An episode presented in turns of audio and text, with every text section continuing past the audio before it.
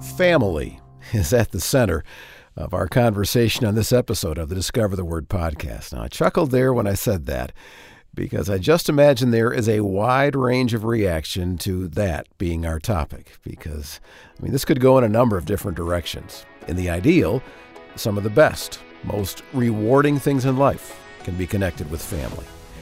But in reality, some of the most difficult, painful things in life can also be linked to family. Discover the words Rasul Berry. With family, oftentimes it's a mixed bag. Oh, yeah. We often think that everybody else's family is perfect No and that ours is the only one that Yeah. has struggles. Yeah. But the reality is, we all have some level of dysfunction in our mm. families. And over the next few conversations, we're going to actually look at how God works in even the most dysfunctional family situations to draw us close to Himself and make people whole. And we're going to look at the first family of faith, as I call it. We'll see how God works in and through and in spite of their limitations. And so, who is in this first family of faith that we'll be looking at? We'll find out as we begin another hour of studying the Bible together on Discover the Word next. Hi, I'm Brian Hettinga. Welcome to Discover the Word, the small group Bible study from our Daily Bread Ministries, in which we invite you to walk with us through topics and passages that inform the way we read the Scriptures, uh, challenge us as we live our lives as followers of Christ, and always point us to discover Jesus in the pages of the Bible. Well, around the table with you for this edition of the podcast will be Mart DeHaan, Elisa Morgan, Bill Crowder, and Rasul Berry. And it is Rasul's turn to lead as we talk about the first family of faith. And I think it's going to be interesting to hear the range of family experiences that the group will be sharing with us as Rasul points them to some important lessons that we learn from this focus on family and this influential family in the story of the Bible and how God worked in them and through them despite their family dysfunction. All right, so let's pull our chairs up to the table and uh, get this started. We're going to be talking a lot about family over the next few conversations. So, as you think about your own family, what do you enjoy about your family? I enjoy the fact that I enjoy it a lot more now than I did when I was a kid. um, when I was a kid, I was one of seven kids. There's a lot of sibling rivalry, a lot of kind of negative stuff when we were kids. But now that we're allegedly adults, I mean, we get along really well and mm. have really good f- friendships and stuff. You know, I can relate to that so much because mm. my brothers and I, right now, we're, we're just having the best time together. Oh, You know, that's that's a new thing. isn't that, isn't that nice? And it's because you survived, right? you Right. survived together. Yeah, I mean, our family was, it was messed up. You know, my parents were divorced, so I had to, you know, switch back and forth at different times. I had hard relationships with different siblings. There was a drama in our family and a celebration in our family. My mom was very creative and made the holidays special. And, you know, I, I still have really good memories. And I also got to watch my parents soften as they aged. And that was lovely to see.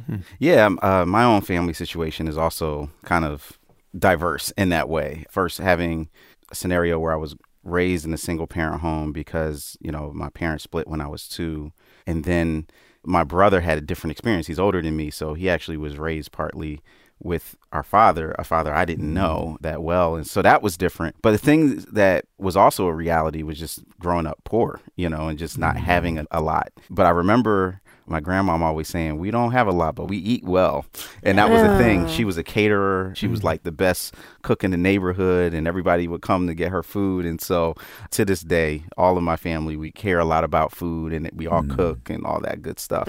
So, yeah, that's a part of it. Um, I was going to ask, Have you ever seen dysfunction in your family? But you all got ahead of me uh, with that question and realized that, you know, with family, oftentimes it's a mixed bag.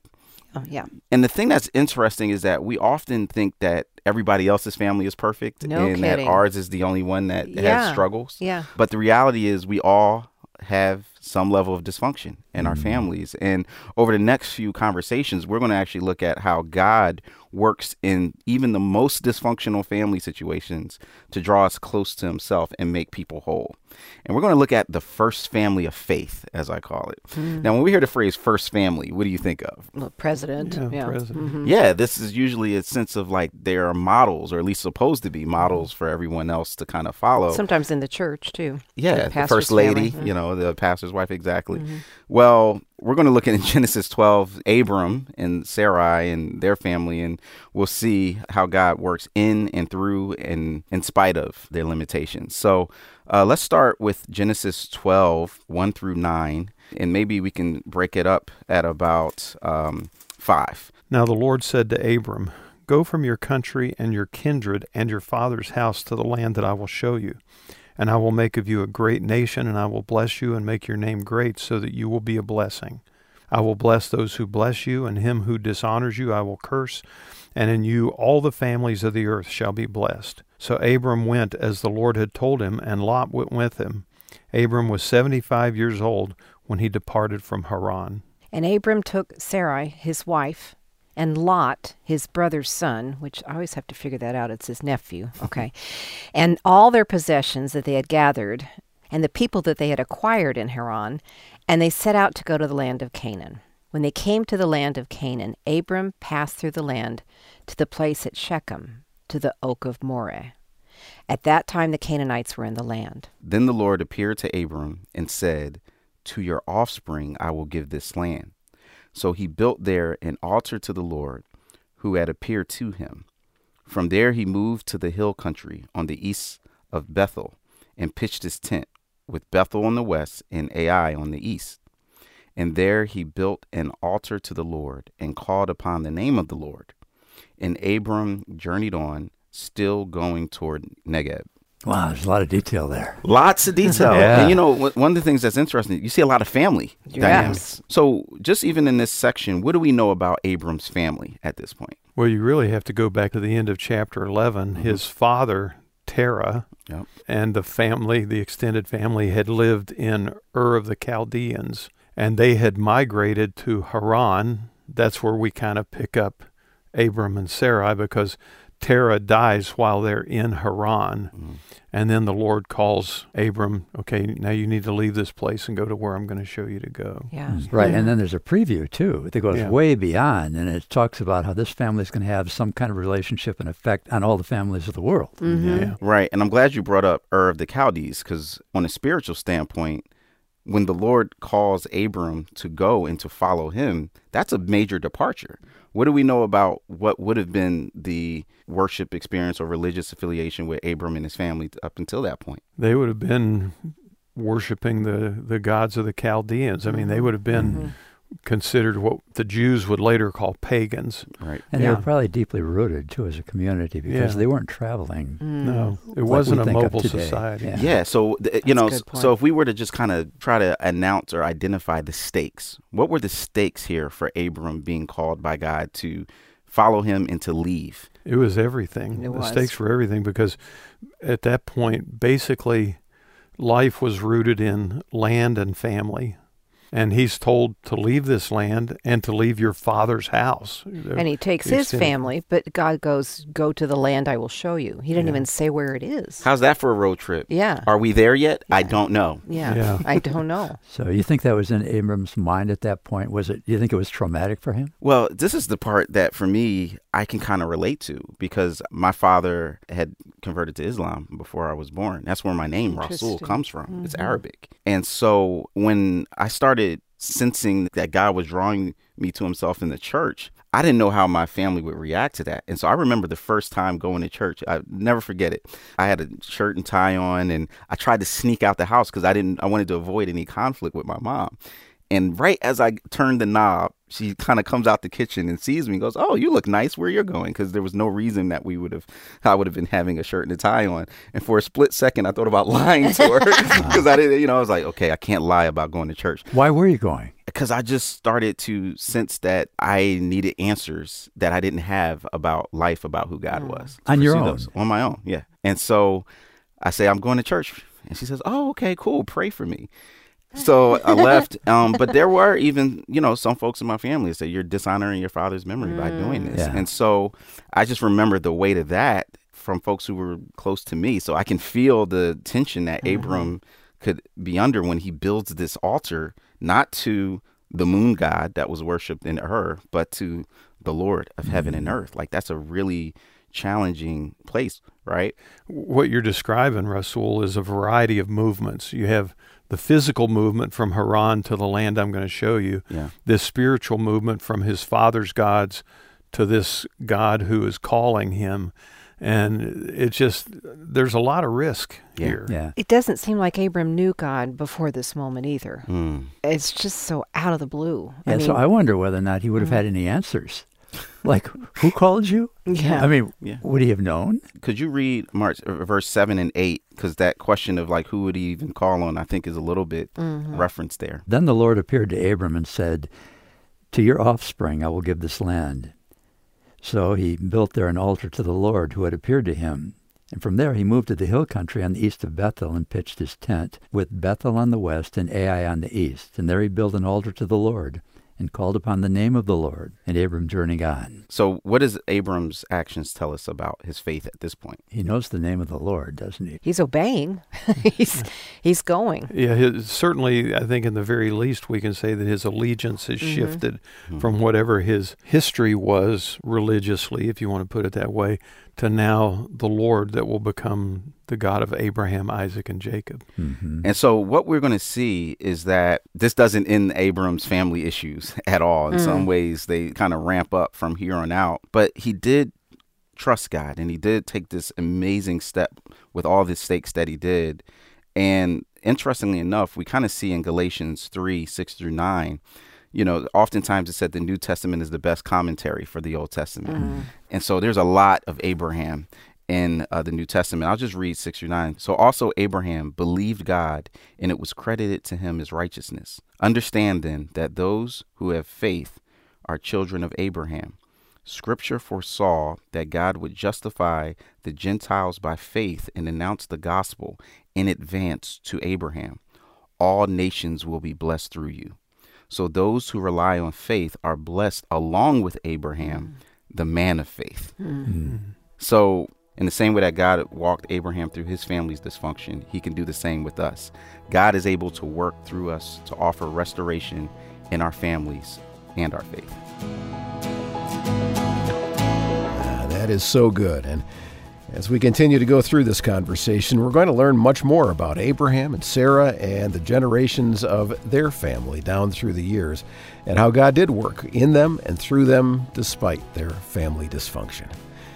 You're listening to Discover the Word with Mart DeHaan, Elisa Morgan, Bill Crowder, and Rasul Berry as they talk about the first family of faith. And in this next segment, they're going to talk about the matriarch of the family, Sarah. What strengths and what dysfunction did she add to the story? Well, let's listen. Have you ever struggled with not being able to meet the expectations of society? Are you kidding? I don't really think in terms of society, but I think in terms of when I was a kid trying to live up to my parents' expectations. Does that count? Absolutely. Yeah, all the time. Yeah. Some of the ways that I believe God has gifted me don't necessarily fit in some of the Christian society. I mean, uh, sometimes that's difficult, and I really want to honor people's interpretations of where I can serve, but sometimes that's been difficult for me. Yeah, and I would think in terms of the inside, or what we would consider the inside of people of faith, the, the, the church community. I think because I, I went into the ministry, I studied for it, and Mm. ended up being there. People assumed that I should have loved speaking. I didn't. I right. didn't. Yeah. It was really, really difficult Really for me, and they didn't understand. I think how hard it was for me to step forward. And so, in your role as the leader of an organization for a season, it was expected of you to enjoy that. And it was a Yeah. struggle. Yeah. Yeah, mm-hmm. I grew up with my older brother and a bunch of male cousins and who love sports and talking about sports and just got me immersed in it. But I was kind of the runt of the litter. I was the shortest person, male or female, in my class until I was in ninth grade, in the, which case I was the shortest boy until I graduated. And I just didn't have the physical abilities. You know, I loved baseball and just I didn't have the arm strength. I didn't have the hand. I just couldn't do it. And I just Mm. remember being so like frustrated and disappointed Mm. with the fact Mm. that this thing that I wanted to kind of get the affirmation of from others, I couldn't. And so it can be really a struggle when there's these aspects about expectations or what people value that you don't really measure up to. And in Genesis 16, as we continue to look at this aspect of the first family of faith, right? So we in our last conversation we looked at Abraham. Somebody that we don't oftentimes highlight or focus on is Sarai or Sarah, as her name gets changed to. But in a lot of ways, she bore the brunt of these Mm-hmm. unmet expectations in a way that was very unique. And we see that she's desperate for a child in particular. Now, Sarah had a lot going for her in a lot of ways, right? She turned the heads of world leaders on mm. multiple occasions in Egypt, right? In other words, she was beautiful. She was gorgeous, right? Her name, Princess, mm. suggests that she was seen as precious from her family. Mm. And at the same time, there was some family dysfunction issues, right? What were some of Sarai's challenges that you can remember? Well, she w- wasn't able to bear children. Yeah. And in that culture, that would have been a tremendous problem for her because that was, to go to your expression of the expectations of society, expectations of society for a woman is they were there to have kids. And think about her relationship to her husband, too. She must have wanted desperately to give him a child because the dishonor she was feeling fell on him as well. It did. He was in that culturally. shadow. hmm And there was this odd situation when they were in Egypt, and he said, "Let's pretend like you're my sister." It- it- Yeah. that it, that was so confusing to me to read that descriptor, and I think, what did that do to her? It, it kind of left her unprotected in Yeah. a weird way. Yeah. So that treatment from her husband in that society that would hurt. And if somebody says, What was going on there? What would we say? according to the scripture, she was so beautiful Mhm. that kings wanted to take her as one of their wives. And Abram was afraid that they would find out that he was her husband and they'd kill him in order to get her If they knew he was the husband. if they knew his husband. So he said, just tell him you're my sister, But not. how my is wife. that protected? He was thinking about protecting things. himself. He wasn't Mhm. thinking about protecting Okay. her. Okay. Yeah. And so, like I said, oftentimes we focus on Abram being the father of faith, but even in the midst of his struggles, how did that impact those around him, including and especially his wife? But then on top of that, for them to have this promise of having a child, but then also her not being able to fulfill that, that was something that we're going to look at how that landed on her. Okay. And so let's read Genesis chapter 16, verses 1 through 5. Now Sarai, Abram's wife, had borne him no children. She had a female Egyptian servant whose name was Hagar, and Sarah said to Abram, Behold, now the Lord has prevented me from bearing children. Go into my servant. It may be that I shall obtain children by her. And Abram listened to the voice of Sarai. So after Abram had lived ten years in the land of Canaan, Sarai, Abram's wife, took Hagar the Egyptian, her servant, and gave her to Abram, her husband, as a wife. And he went into Hagar, and she conceived. And when she saw that she had conceived, she looked with contempt on her mistress. And Sarai said to Abram, May the wrong done to me be on you. I gave my servant to your embrace, and when she saw that she had conceived, she looked on me with contempt. May the Lord judge between you and me. Okay, there's a lot going on here, Yeah, kidding. especially in the realm of dysfunction.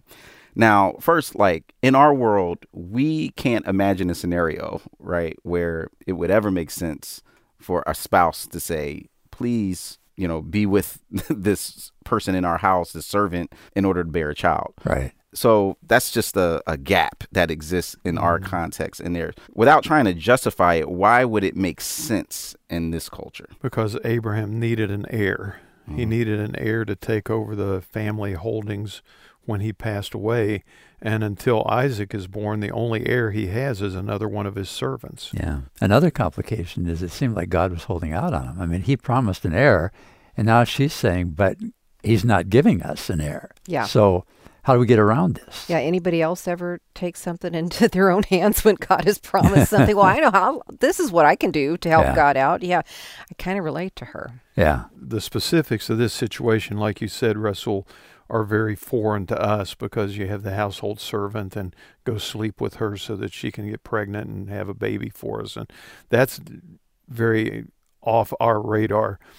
But surrogate mothers hmm is something that's becoming more common. Yes, and usually that's done medically, not Yeah. physically. Right. Yes. right. But that's a technological difference. It is. You know what I mean? Um, so if you didn't have the technology to kind of do that in the lab, well, laying with the person would have been the only way to make it happen. And in the culture, there were multiple wives too. So I mean, it's Yeah. a matter of degree, isn't it? Mm-hmm. Exactly. I'm going to go back, Mart, to something you said. How did Sarai interpret her situation theologically? And we kind of get a glimpse of it in verse 2. The Lord has prevented me from bearing children. Wow. After he promised, now he's preventing. Yeah. mm, in her mind. Yeah, what's in her mind at that Mhm, point? mm. That like he's closed her womb, that it's his fault, that it's his doing. It's- Yeah. hmm You get a sense that this is a burden for her. And we see that even in the outcome, there's a sense of blame, there's a sense of lack of control of what's going on in her life. Victimization. Yeah. Almost, yeah. Yeah. Mhm. What is this situation? Just in these quick verses, what happens with her relationship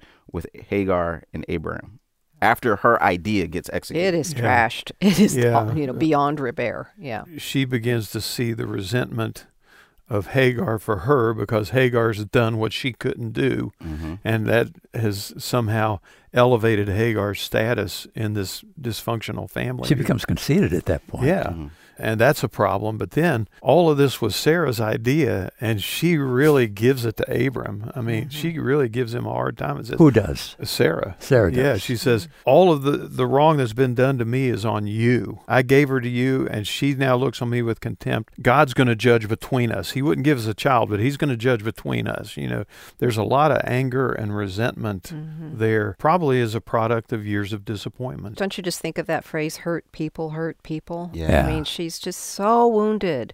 And so she's lashing out. Yes. It had to be a lot messier than you would get the impression just reading the text quickly, you know. Mm-hmm, yeah. Mm-hmm. Yeah. And then, you know, we do know that some of Abraham's descendants, especially Jacob, that there is some favoritism that happens when mm-hmm. one of the wives can bear more children than the other. And it becomes mm-hmm. this arms race Right. that Yeah. we see, you know. and it involved the servants as well as the wives. Exactly. Yeah. Yeah. So, and that's another thing that's interesting of how intergenerational dysfunction can be. We see some mm-hmm. of the same issues that Abram have mm-hmm. revisited with Isaac and with Jacob mm. and their family structures. Well, the next chapter we see God reveals his promise hasn't been thwarted even by Sarai's idea and Abraham's listening to that idea. And he does reaffirm his commitment. We're going to talk about what happens with Hagar in our next conversation. So we're not leaving her completely alone. But what we see happen in the next chapter, in chapter 17, is really interesting. So, up until this point, we know that God now reaffirms his covenant after years of apparent silence, changes Abram's name to Abraham. And then let's look at how God responds to Sarai in verses 9 through 15. And now we're in chapter 18, right? yeah, now we're in chapter 18. They, three visitors who had come to their tents, they said to him, Abram, Where is Sarah your wife? And he said, She's in the tent. The Lord said, I will surely return to you about this time next year, and Sarah your wife shall have a son. And Sarah was listening at the tent door behind him. Now Abraham and Sarah were old, advanced in years. The way of women had ceased to be with Sarah. She was past childbearing. And Sarah laughed to herself, saying, After I have become old, shall I have pleasure, my Lord being old also? The Lord said to Abraham, Why did Sarah laugh and say, Shall I indeed bear a child now that I'm old? Is anything too hard for the Lord? At the appointed time I will return to you about this time next year, and Sarah shall have a son. But Sarah denied it, saying, I did not laugh, for she was afraid. And he said, No, but you did laugh. I always laugh when I get to that part. Yeah. You know, no, you laughed. Yeah. But let's try to make sense of this exchange. Why does Sarah, you would imagine after years of not being able to conceive to hear this promise would be met with more enthusiasm. Mm-hmm. What's going on there? That that's not her reaction. She's a realist. Yeah, and, and it's interesting. She talks, shall I to have pleasure? You wonder whether or not is that referring to, to physical desire or is that the pleasure of having a son finally? Mm. You know, Yeah. Or maybe it could- both. yeah, it could yeah. be both, Yeah. couldn't it? Yeah. Yeah. It almost sounds like the intimacy of marriage pleasure because she talks about how can I have pleasure? I'm old and my husband's old too. Yeah. You know, But there's also the implication of a descent of Yeah. a child. True. So But isn't it? I guess if you go beneath that, and we're, you've led us with this this screen of dysfunction, Rasul, you know, and, and it's really helpful. How many of us, because life has unfolded in a certain way, we self negate. You know, we, we take ourselves out of the process of what good could happen. We It's think, too well, late, It's huh? too late. You know, I'm too messed up. You know, God's mean. You know, God's denied. He's closed my womb. You know, and we just give up. Yeah. I wonder about that. Hope becomes too dangerous for Yeah. us. Oh, you know what I mean? good. Because it's like, Yeah. you know, that phrase, don't get my hopes up. Yeah. Because if I if I get them dashed again, I don't know if I can continue on. Yes. And so she struggles with that, but ultimately she ended up embracing the promise of God Mm-hmm. because she still continued to try to have a child, Yeah. which actually happens. And there's this interesting note that we get again, New Testament interpreting the Old Testament, because there are aspects when we look at these you know little vignettes of Sarah's life then you kind of go man I don't know was she more of a burden or an asset to this story and in Hebrews 11:11 it reads by faith Sarah herself received power to conceive even when she was past the age, since she considered him faithful who had promised. And she got there, didn't she? She got there. she had a Yeah. role in it. Yeah. yeah. Uh, and aren't you glad that the writer of Hebrews put that in there? Yes. Because it sheds a whole different light on Sarah, Yeah. a much better light. Sarai, the wife who struggled with her plight, became Sarah, the woman of faith who trusted God with her struggles. Not perfect, sometimes not pretty, but still precious. And in the same way, we can continue to trust God to work even through our struggles of faith, remembering that God isn't afraid of that struggle, but actually meets us in it. In reality, we all bring struggle and dysfunction to the family. And I think this conversation is an encouraging reminder that even with that, God is at work. Well, when we continue, we're going to talk about a woman named Hagar and the important and yet dysfunctional and scandalous role that she played in this first family of faith. Now, family stuff can really be complicated, can it? And so, a prime example of that, after we take a moment to tell you about a project that you have an opportunity to be part of with Our Daily Bread Ministries. Now, next week on the Discover the Word podcast, our good friend Dr. Jack Beck is going to be back at the table with us to give us a bit of a preview of where he'll be going with the Our Daily Bread Ministries film crew to record the fourth and final season of the Holy Land video series. Now, Jack is our biblical geography expert here at Our Daily Bread Ministries. And in a fascinating way, with these videos, has made the Bible's geography meaningful. Uh, Jack, what have you heard about the impact of these videos? The observation I hear most often is people will say to me, Man, this has completely changed the way I read my Bible. I'm seeing geography I never saw there before. And so it's my hope that as people have the opportunity to engage this video series, they will be changed as Bible readers. Yeah, that is our hope, isn't it? And so Jack and our team are getting ready right now to head over to Israel later this fall to film the final season of these Holy Land videos. And what we're going to be doing for the next eight weeks on Discover the Word is see if we can help provide part of the funding for that effort. Now, obviously, with inflation as it's been, travel and all the things associated with such a production effort have become so much more expensive, actually up 30 to 40 percent from previous seasons. And because Jack is one of our favorite guests here on Discover the Word, we thought as a group that we might be able to help with that. So, right now, when you go to our discovertheword.org website and click on the donate button, you'll be able to give a gift to support Jack and our Daily Bread Ministries and season four of The Holy Land. I'll certainly have more to say about this in the coming weeks, but I do hope you'll think about it and pray about it and consider being part financially of this far reaching series of videos with Jack Beck. And remember, the place to give to that is on our website at discovertheword.org. Click Donate. And now let's listen as Rasul takes us to another chapter in the story of the first family of faith.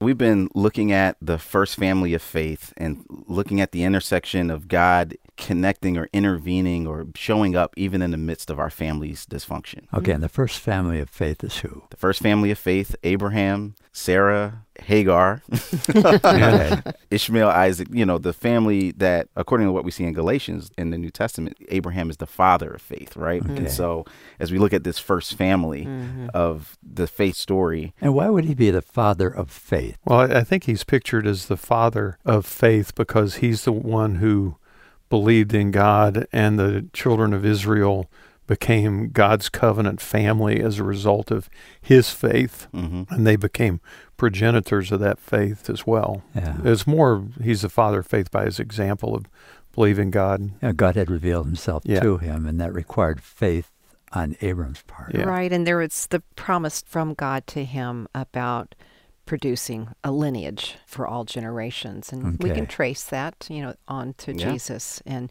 so there is a also a family tree, if you will. Okay. yeah, so literally both genealogically and spiritually, Mm-hmm. he's the kind of starting point in many ways Okay. of the faith that we now can ascribe to or understand and believe. But as we also have seen, that journey did not come without its own bumps along the way and dysfunctions because family dysfunction is something we can all relate to. Mm-hmm. So let me ask you all this because one of the things that can happen in family is people can feel unseen. Have you ever felt unseen or ignored? Yes. yes. Well, I'm, I'm, I'm having trouble with that because I feel like I've gotten so much more attention than I deserve, even in the Aw. family, being a firstborn son. Ah. You know, and that kind of lingers. That goes on and on. So I mm. can't give you a quick yes on mm. that. Well, you don't have to. That's a good answer as well. And definitely in our mm. next conversation about Isaac, we'll see how important that experience is in the process. But for those of us who have experienced that feeling of being unseen, let's just kind of unpack that a little bit more. Like, what does that make you feel? How significant or insignificant is that experience? Well, I mentioned the, in an earlier conversation that I'm one of seven kids. I have three brothers and three sisters. I mentioned that my brothers and I were very competitive. My brothers were great athletes, just great athletes. Two of my brothers went through college on baseball scholarships. Hmm. My third brother was state handball champion two hmm. years in a row. I mean, just great hmm. athletes. And when it came to sports, I was kind of a late bloomer. So my only response to their sports achievements was my report card, you know, grades and stuff like that. So That's really rich, Bill, and hard. I hear you. So I was middleborn, and and I I know how to get attention. You know, I learned that early. But even though I could get attention, Bill, you know, I still felt unseen in some really special ways that were painful. And it was like, I think I carried shame because my parents divorced, and I felt some responsibility somehow. And my dad struggled to love demonstratively. I only saw him about once a year. And I remember when I was 16, and I, I must have been like, love me or something, because I remember him saying something to the effect of, you know, the fact that he had to pay money towards my support to my mom got in his way. He said, you know, until you're mm-hmm. financially independent, I'm not sure I can. And I was like, whoa. Mm. And that's a huge deal. Mm-hmm. So you could not see a parent care in your father, right? I couldn't. I couldn't. And later I could. You know, when I was hmm. financially independent, but also he softened, and you know that hmm. that's a very hopeful reality. You know, many of us soften as we age, and what I guess I'm trying to say is that there are clear moments when I felt unseen, but I also think I couldn't even see myself Yeah. because I had so mm-hmm. much shame that I carried. Yeah. And and oftentimes that sense of being seen, seeing yourself is reflected in other people seeing you. Yes, You know what I mean? Yeah, And it's when not that all doesn't happen, their fault. It's you know Yeah. my projection too. Have you felt that way, Rasul? Yeah. So I was the youngest, I was the baby. And sometimes that just creates a sense of dismissiveness. I was very curious. Ah. I was sensitive and just kind of thought differently than those around and uh, kind of a dreamer. And so it was easy for folks just in a very kind of blue collar situation to just be like, look, we're just trying to get stuff done, we're trying to mm-hmm. survive, get your head out the clouds. And mm-hmm. so I didn't feel seen or, or encouraged or sometimes in my own sense of like just how I was, just Yeah. how I naturally Oh, yeah. engaged with the world. Yeah. Right. We're going to look at someone who often wasn't seen and sometimes still goes unseen in, uh, in our attempts to understand the first family, and that's Hagar. Uh, so we're going to read her story in Genesis 16, 6 through 15. Okay, then Sarai dealt harshly with her and that means Hagar, and she fled from her. Hagar fled. The angel of the Lord found Hagar by a spring of water in the wilderness, the spring on the way to Shur, and he said, Hagar, servant of Sarai, where have you come from, and where are you going? And she said, I'm fleeing from my mistress Sarai. The angel of the Lord said to her, Return to your mistress and submit to her. The angel of the Lord also said to her, I will surely multiply your offspring so that they cannot be numbered for multitude. And the angel of the Lord said to her, Behold, you're pregnant, and shall bear a son. You shall call his name Ishmael, because the Lord has listened to your affliction. He shall be a wild donkey of a man, his hand against everyone, and everyone's hand against him, and he shall dwell over against all his kinsmen. So she called the name of the Lord who spoke to her, You are a God of seeing. For she said, Truly here I have seen him who looks after me. Therefore the well was called Beer Lahai Roi, it lies between Kadesh and Bered. And Hagar bore Abram a son, and Abram called the name of his son, whom Hagar bore, Ishmael. Abram was 86 years old when Hagar bore Ishmael to Abram. Well, what a story. Mm-hmm. What Hagar, a story, yeah. right? We don't know for sure the circumstances by which she becomes a servant in the home. Some scholars suggest and maybe think that when they were in Egypt and Pharaoh basically said, hey, look, can, you know, when the, when Abraham did the whole, she, Sarah's my sister thing, and God kind of cursed Pharaoh's house, and they had to leave. But Pharaoh blessed them with things and possessions and people on their way out. And some mm. suggest that maybe Hagar uh, mm. was part of that package. Mm. But regardless, what we do know is that Sarai essentially gives her to Abraham. We, we don't know if this is what Hagar to bear a son. To bear a son. Yeah. Right. And we don't know if that would have been what she wanted, but we do know that the response. And why did Sarai mistreat Hagar? Because Hagar was mistreating Sarah. right. Yeah. Right. She was treating her with contempt. And, yeah. yeah. Well, and also Sarah felt threatened. Mm-hmm. I'm sure mm-hmm. yeah. she, yeah. must have felt threatened because her, even though it was her idea, right. Still, yeah. Hagar had done what she could not do. She'd right. given a son to yeah. Abram. And Hagar did not respond well to that. Mm. No. I mean, I mean, she became conceited. And I wonder when it says contempt, in addition to the reality of, hey, I have a child and you don't, but I also wonder, like, what were the circumstances before yeah. she even got to that scenario? Yeah. Okay. I mean, in one sense, it could have been a come up for Hagar. It could have been a status upgrade. So yeah. she could have relished that moment. but right. the other part was that once she gave birth to that child, it wasn't going to be her child anymore. It was going to be Sarah's child to raise. And so. And maybe Sarah took her for granted at that yeah, point. Yeah. Mm-hmm. So, and, so mm-hmm. right. What we do know is that she was, you know, a woman that had very little autonomy and control over the things that were happening and so when this mistreatment happens, she has no recourse. So she flees. And I love the way God responds to her in verse 13. Now, at this point, Hagar is not God's plan. That wasn't what he had revealed. And I think at a lot of times it would have been easy to just write her off, abandon her, and just keep the story mm-hmm. going with Isaac.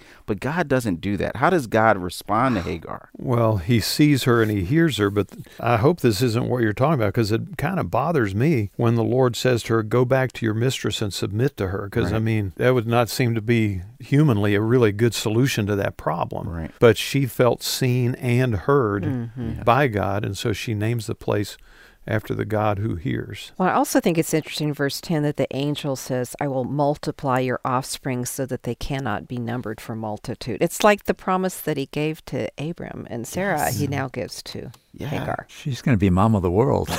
and he'd already said that that's what's going to happen with Sarah. And yeah. so is this a zero power game? Now, you know, now the mm. promise has been stripped from Sarah and it's put on Hagar. Well, we know that's not the case. You know, God is able to do multitudes with multitudes. Yeah. It's a really powerful thing that even though she's the mistress and this wasn't what God had intended, that God still doesn't punish her or Ishmael, and in fact blesses and mm-hmm. sees, right? Ishmael's name means God hears. So there's all this aspect that God hears, heard your cry while you're at the well. God sees you. And this is the first time, really only time we have this scenario of someone naming God, you know what I mean, mm-hmm. and this sense of relationship. Mm-hmm. And I just think that really gives us hope that if you're in that scenario of being unseen, Maybe there's some issues in your past or decisions that are made that people can see and go, wait a minute, I, that wasn't a good idea.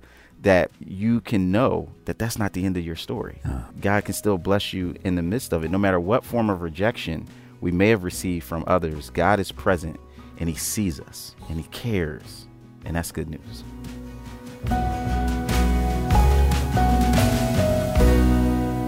So, we've been talking about family, family function, and family dysfunction. Mm-hmm.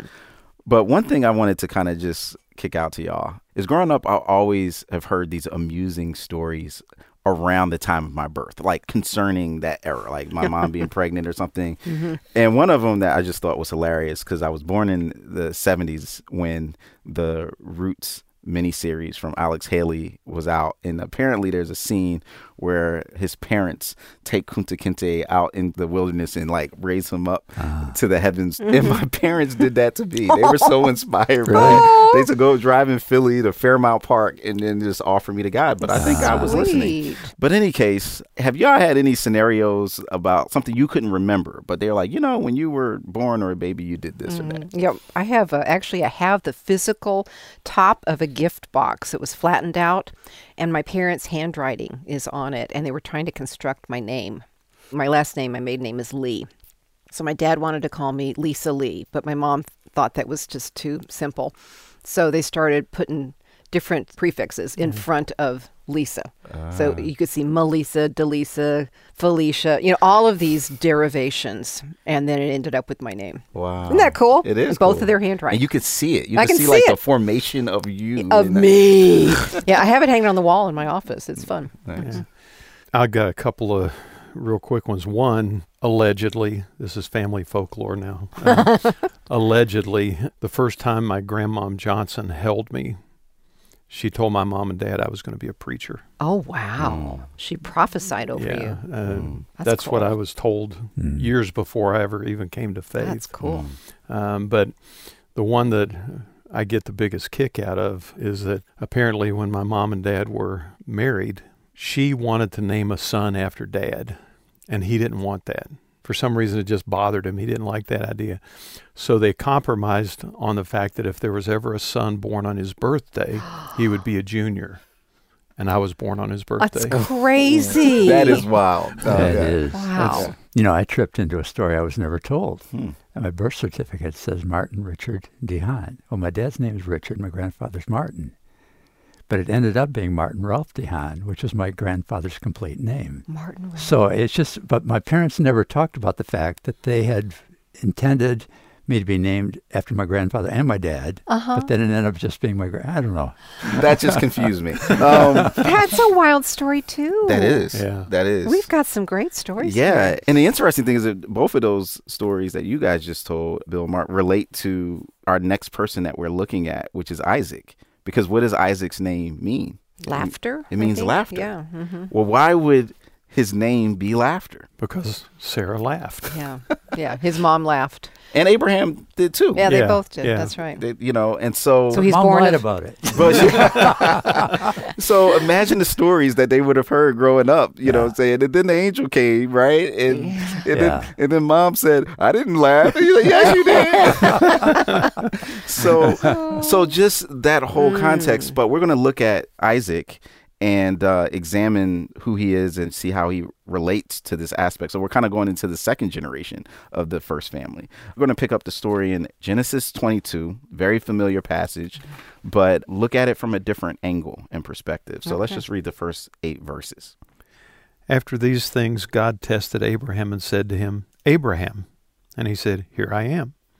He said, Take your son, your only son, Isaac, whom you love, and go to the land of Moriah and offer him there as a burnt offering on one of the mountains of which I shall tell you.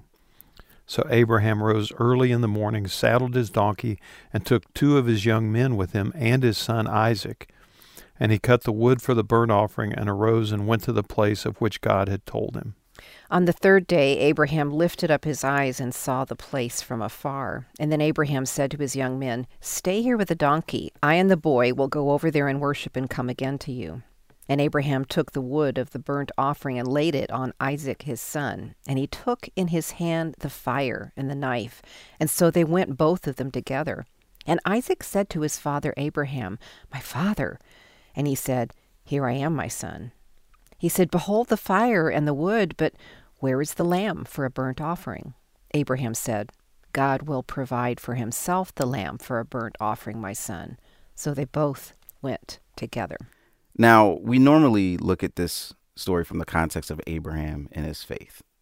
But I want to look at this from the context of Isaac and what does this passage tell us about him? Ah. So, what do we know about Isaac just looking at these eight verses? He is a beloved son. Hmm, yeah. He's a beloved son. And I've always found that kind of interesting because in some translations it says, your only beloved son. Hmm. And it sounds the way Yeah. that speaks of Jesus in the New Testament and his hmm. relationship to his father. Hmm. Yeah, I mean, you can imagine why. I mean, Abraham was 99, his name, father, exalted father, father multitudes. And through this divine, miraculous intervention, and it's saying this is going to be the one who all the promises, all the things that you would have hoped and desired are going to come true. Mm. So I'm sure he was very much considered precious to them. Yeah, treasured mm. by Yeah. a father who had not been able to have a son. Yeah. And Yeah. here it is. And living out this prophetic Okay. beginning. Let's get a little bit more granular about Okay. Isaac, though. Okay. What else do we know? Just his age, or what he's able to do, or what he's thinking. He's the able to carry the wood. Right. I mean, so he's not a toddler. He's not an infant. He's able to process intellectually the situation and point out a glaring omission in their preparations for this event. He knows There's how no sacrifice. offerings go. He Yeah. knows how Yeah. offerings work, Yeah. and like you said, it's not just carrying wood. Like it's carrying wood up a mountain. Yeah. So you have to be pretty strong to do Yeah. that. There's also a sense in which he's familiar with sacrificing. And so when we get to the place of the revelation, when they get up the top, that, okay, I'm going to now, Abraham in his mind, sacrifice my son. Do you imagine or do you envision, do you think that he was resisting this and trying to fight for his own life and survival? you don't get the impression that he is. I mean, the text doesn't specifically tell us, but I mean, if he was a young man or even an older child, Right. You know, his dad's 100 years old. Right. You know, I mean, he could have gotten away if he'd wanted to. Right. But apparently he was willing to submit to this. He seems to have trusted his father. Yeah. Right. Mhm. Yeah. That's right. Yeah, he trusted him. I'm struck Yeah. by verse 8 when Abraham said that God's going to provide for the sacrifice. Then we're told, so they both went on together. You know, you just see them continuing on. It's Mhm. Yeah. interesting. It is. And so later we found out a little bit more about Isaac when he's older. And seems at first that Isaac will be drama free, that it, the same types of issues that happen with his father and mother aren't going to visit him. But that's not what we see happen when he becomes a father himself in Genesis 25. Mm. Now, to kind of rewind a little bit, we see in Genesis 23, Sarah, his mom, passes away. He ends up getting married to Rebecca. They have twins together. Mm-hmm. And this is where we see some of the drama emerge again. And what kind of drama was it? Well, let's read the text. In verse 27, we see the boys grew up, Esau and Jacob, and Esau became a skillful hunter, a man of the open country, while Jacob was content to stay at home among the tents. Isaac, who had a taste for wild game, loved Esau, but Rebekah loved Jacob. There's the dysfunction. There it is. Right. So what do we see in that? Just in that couple verses, one, the dysfunction is somewhat based on his taste for Food. food. Yeah. Mm-hmm. So because Esau was one that could bring him the food, he kind of preferred Esau. But then you have the other scenario where Rebecca, you know, probably likes the fact that Jacob is more of a homebody, Yeah. more around the house, and so Yeah. she gets that time with him. And what is the big deal about that? About mm-hmm. seeing this type of favoritism happen in the family? You know, what does that do in family relationships? Well, it misinforms both the favored and the unfavored of, mm-hmm. about who they are. Yeah. yeah. You Yeah. Yeah. Uh, actually, in psychology today, it mentions that the consequences of parental favoritism are what you might expect. They are mostly bad. Disfavored children experience worse outcomes across the board, more depression, greater aggressiveness, lower self esteem, and poor academic performance. And these repercussions are far more extreme than any benefits the favored child get out of it. And they also experience a negative sense of who they are as well. So, this experience that Isaac has with favoring Esau over Jacob, it creates another wave of conflict, another wave of challenge. And the first audience you know, ESV Study Bible Notes tells us, would see ways in which God in his sovereignty are using all kinds of actions, good, bad mixed, to bring people to a mm-hmm. place of themselves. Because we know at the end of Isaac's life, the whole situation with the stew, he wants to bless Esau. Jacob puts hair on his arm so that, you know, with so- the help of his mom. with the help of his mm-hmm. mom so that he steals the blessing and it creates enormous conflict Yes. for Jacob and Esau for the rest of their life. And one of the last things we hear about Isaac is in Hebrews 11 where it says by faith Isaac invoked future blessings on Jacob and Esau. And Esau. Jacob and Esau. Both of them. So he gets a bow tied to him in spite of all of this. yeah, how do we reconcile that? Well, man looks on the outward appearance, but God looks on the heart. I think we all make mistakes and we all do things wrong and we all sin and fail and all those things.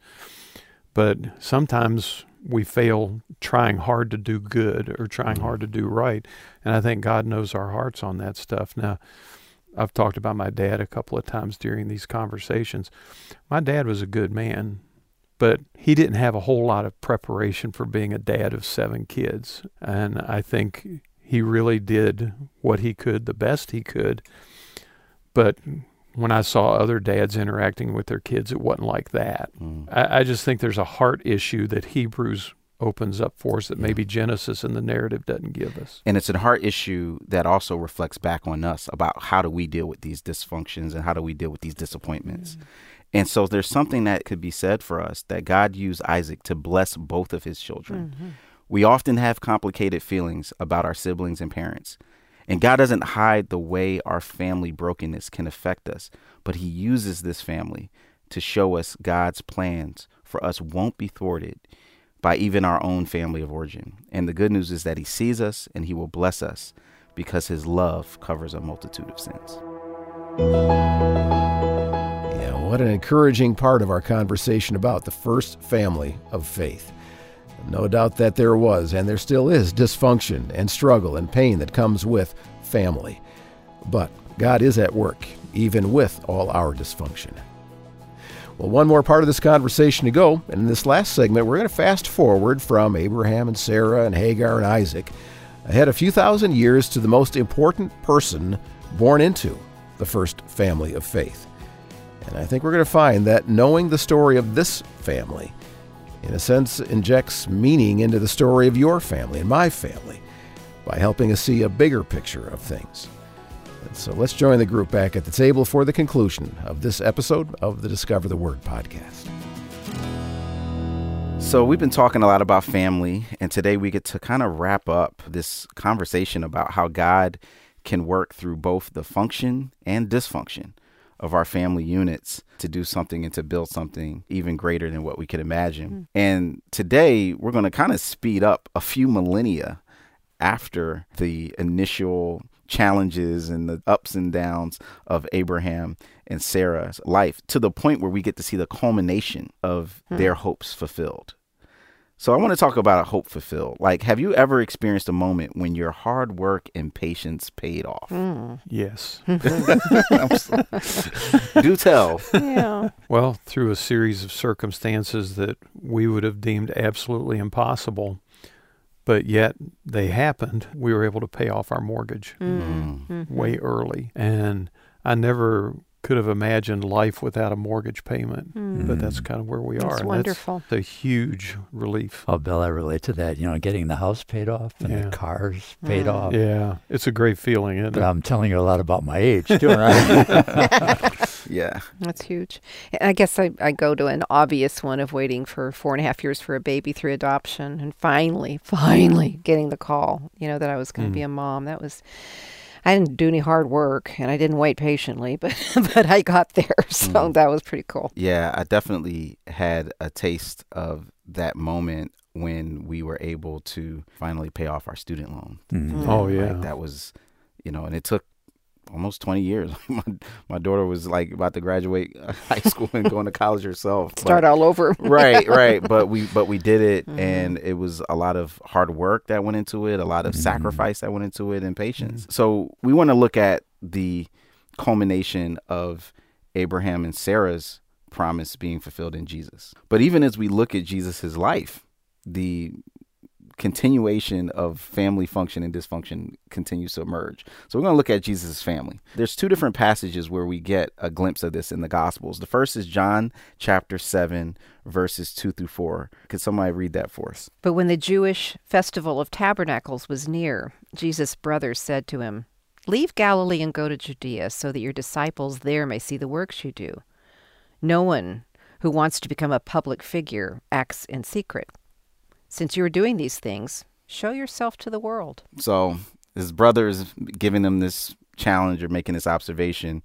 You know, based on how we read this, what, what do you think is going on here? Well, it says in the next verse Yeah. That his brothers did not believe in him. Right. at Verse that point. 5 For not Yeah. even his brothers believed in him. That's the kicker verse. That's, That's it. huge. Yeah. It's almost a snarky feel to Yeah, it. you want to be this important person. Yeah. Where are you hiding back here in Galilee? You got to go to Jerusalem. That's where the action is. But you kind of hear this sarcastic. Yeah. You want to be this, Yeah. then go do that. Here's your marketing technique. And I have to tell you, to this day, there's no one in the world that can get under my skin like my brother can with saying something snarky like that. Like it's just, and so He you can know, get in your head. oh, he does all the time. Text messages, Yeah. you know what I mean? And there's love there, but there's also just this. It almost is like a, a superpower that siblings can have sometimes. it's more like your kryptonite.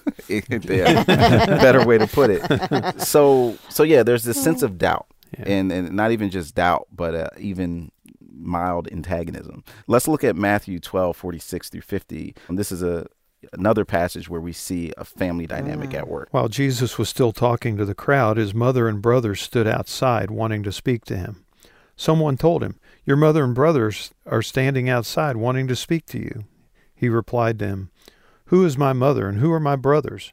Pointing to his disciples, he said, Here are my mother and my brothers. For whoever does the will of my Father in heaven is my brother and sister and mother. Kind of an interesting reaction from Jesus, right? It, it almost sounds like it turns things upside down, like Jesus is saying something, forgive me, that could sound snarky, Yeah. Yeah, Yeah. Yeah. like disrespectful, dishonoring yeah. to his mother and brothers. Well, it's definitely surprising that, you know, here's your mother, especially, who has borne you miraculously at, at an immaculate conception from the Holy Spirit Himself as a virgin and taken all the hit for being, you know, somehow unfaithful and raised you and you're dishonoring her. What? It's Yeah, I I- surprising, isn't it? Yeah, I think it's a little surprising until we re- remember that we play checkers and God plays three dimensional chess. That's, that's know, I good. mean, yeah. what, what do you uh, mean by that, Bill? Well, what I mean is that as I hear those statements, I hear the potential of what you both are saying that it could sound like he's really dissing his family and stuff like that. But if you try to reverse it and look at it from his perspective, what he's doing is he's realigning relationships around the issue of faith as opposed to Blood. genetics. Mhm. And this isn't the first time that he does that. Yeah. You know, he does the same thing when he's 12 years old. Yeah. and uh, they- you know they go leave the festivals in Jerusalem and they realize after a couple of days Jesus isn't here with us. They go back, see him sitting at the you know temple teaching, and they try to challenge him or correct him. Well, how could you do this to us? Mm-hmm. And he said, "I must be about my father's business." So there's this dynamic where his father, right, mm-hmm. heavenly father, mm-hmm. is calling him to do things that maybe his physical biological family doesn't necessarily understand or see. And I think that there's likely happening in Matthew as well that they're wanting to pull him out of the scenario because there's some embarrassment there. or There's some sense of you know, we know that his brother in John 7 doesn't believe that what he's doing. So if you got somebody around everybody saying he's the Messiah and you don't believe it, then the stakes of that in your own community and your own standing are pretty high too. I wonder how Mary felt Hmm. because his mother and brothers are standing outside. We know Mary was a believer. Right. Mm-hmm. His brothers aren't a believer. Mm-hmm. If you've been a mom with unbelieving sons, you want those sons to become believers. Mm-hmm. And that's confusing too. Yeah. Because I would be like, what? You know, let them stay and listen and Yeah, acknowledge them and, you know, don't hurt. Isn't that interesting what we do?" Yeah, it really is, Elisa. And, and Bill, I think your point too about the three dimensional comes into play here because he had a worldview that was mm-hmm. much greater than Yeah. that individual and family. to turn it, like you're saying with the three dimensional chess, that's good, Bill. You know, I don't know that he's being disinclusive or mm. rejecting as he's being more inclusive. yeah. That, you know, just as much as I love my mother and brothers, I love Yeah. you. And we see that the way the story plays out. Mm-hmm. mm-hmm. Exactly. Yeah. And and I think Mary does play an important part because we see his mm-hmm. first miracle where you know she comes to him and says, "Hey, they need wine. What are you mm-hmm. going to do?" Mm-hmm. And he says, "Hey, is my time yet?" But then he does it.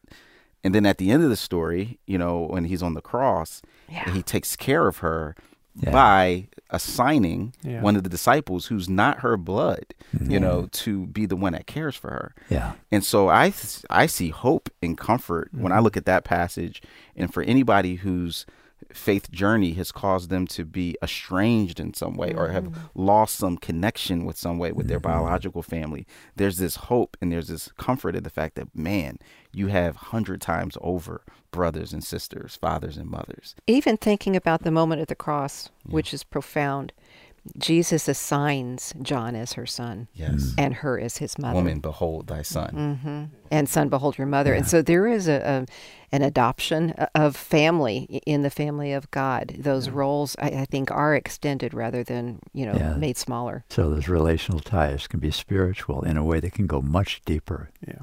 than the physical. Yeah. Mm-hmm. And what we mm-hmm. do know is that following the resurrection and the ascension, when the believers gather uh, in the upper room in Acts chapter 1, Mary and Jesus' brothers are there. Mhm. So there is Ah. restoration. yeah at- at and and, and to the point where james you know is now a leader in the church in acts But wouldn't you love to see that whole story? oh Yeah. man Yeah. Well, the part of the story that I wish we had, I mean, you know, we always talk about, boy, I wish they would have told us more about that or whatever. I just wonder about the dynamic of that little family in Nazareth, mm-hmm. having your older brother being Jesus. yeah. What you know, what must that have been like for those other boys? I mean, you know, I talked in an earlier program about the fact that my brothers were brilliant athletes and I wasn't, and I resented that Yeah. as a kid. I resented that because they had what I didn't have. Well, okay, multiply that by infinity, Yeah. Mm-hmm. and you got having Jesus as your brother. Yeah. maybe that's why they weren't believers you know maybe there was a great resistance and Yeah, just- resentment, it'd be too Yeah. much To be sure. yeah yeah that sense of like you act like he's perfect Yeah. well like kind of is Yeah, yeah. Can you imagine how many thousands of times they said, "Why can't you be more like Jesus?" You know? Oh, wow. And now we talk about that all the time. I need to be more like Jesus. And so there's this beautiful dance that we see with Jesus between his spiritual and earthly identity. We've just been talking about that spiritual identity that even he bestows on us and everyone who's left houses or brothers or sisters or father or mother or children or lands for my namesake, lands echoing all the way back to Abraham, uh, will receive a hundredfold and will inherit eternal life, he says in Matthew 19. But then I wanted to lean into a little bit that genealogy aspect, the physical identity that goes takes us all the way back to the promise fulfilled. And we see that in Galatians chapter 3. So someone read verse 14. He redeemed us in order that the blessing given to Abraham might come to the Gentiles through Christ Jesus, so that by faith we might receive the promise of his Spirit. Paul goes on later in Galatians 3 throughout this incredible chapter to explain, even through the use of grammar, that the seed is singular, that God kind of reveals that will be the agent through whom he's going to bless the That's the intent. Yes, Yeah. the, yeah. The in- intent is that it's going to be Yeah. Jesus, and so we see this revealed in the promise. But then the, how that promise gets extended to us, this was the cliffhanger that I didn't see coming. Could someone read twenty eight and twenty nine? There's neither Jew nor Gentile, neither slave nor free, nor is there male and female, for you are all one in Christ Jesus. If you belong to Christ, then you are Abraham's seed and heirs according to the promise. Wow. So not only does Jesus become the fulfillment through whom the name Abraham, you know, is going to be lived out, father of many nations, but then Paul takes it a step further to say, in you, those who believe, are Abraham's seed and heirs hmm. according to the promise. God hmm. redeems our family dysfunction, you know, just like he did Abraham and Sarah all the way through Jesus in ways that we can't imagine. We see in Abraham, Sarah, Isaac, and Hagar that God can accomplish his plans even in the midst of hard and dark times. We see in Jesus' coming that through the family line of Abraham, his own immediate family, and even the tensions there, that God works, even through family brokenness, to bring about healing from the first family of faith to our own families, hmm. one person at a time.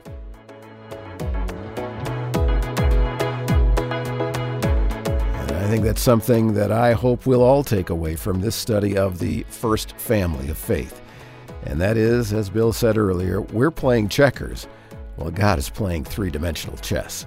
There is a bigger story in all our stories, as there is in Abraham's, that members of the family all along the way had no idea about. But we can trust the one who does know and who is in control of it all. And we can be confident that he is at work. Well, Mart DeHaan, Elisa Morgan, Bill Crowder, and Rasul Berry have been your study partners for these conversations about the first family of faith. Discover the Word is a small group Bible study from Our Daily Bread Ministries in Grand Rapids, Michigan, in which we invite you to walk with us through topics and passages that inform the way we read the Scriptures, uh, challenge us as we live our lives as followers of Christ, and always point us to discover Jesus in the pages of the Bible. And hey, don't forget to be part of our next podcast when our Bible geography expert, Dr. Jack Beck, takes us to the mysterious land of Samaria and then to the Negev, and then to Jerusalem to help us see how big an impact place has in the telling of the story of the Bible. As always, it'll be full of aha moments when we see things that we've never seen before when reading the scriptures. All right, Jack Beck, our guest when we get together for the next Discover the Word podcast. Discover the Word is provided by Our Daily Bread Ministry.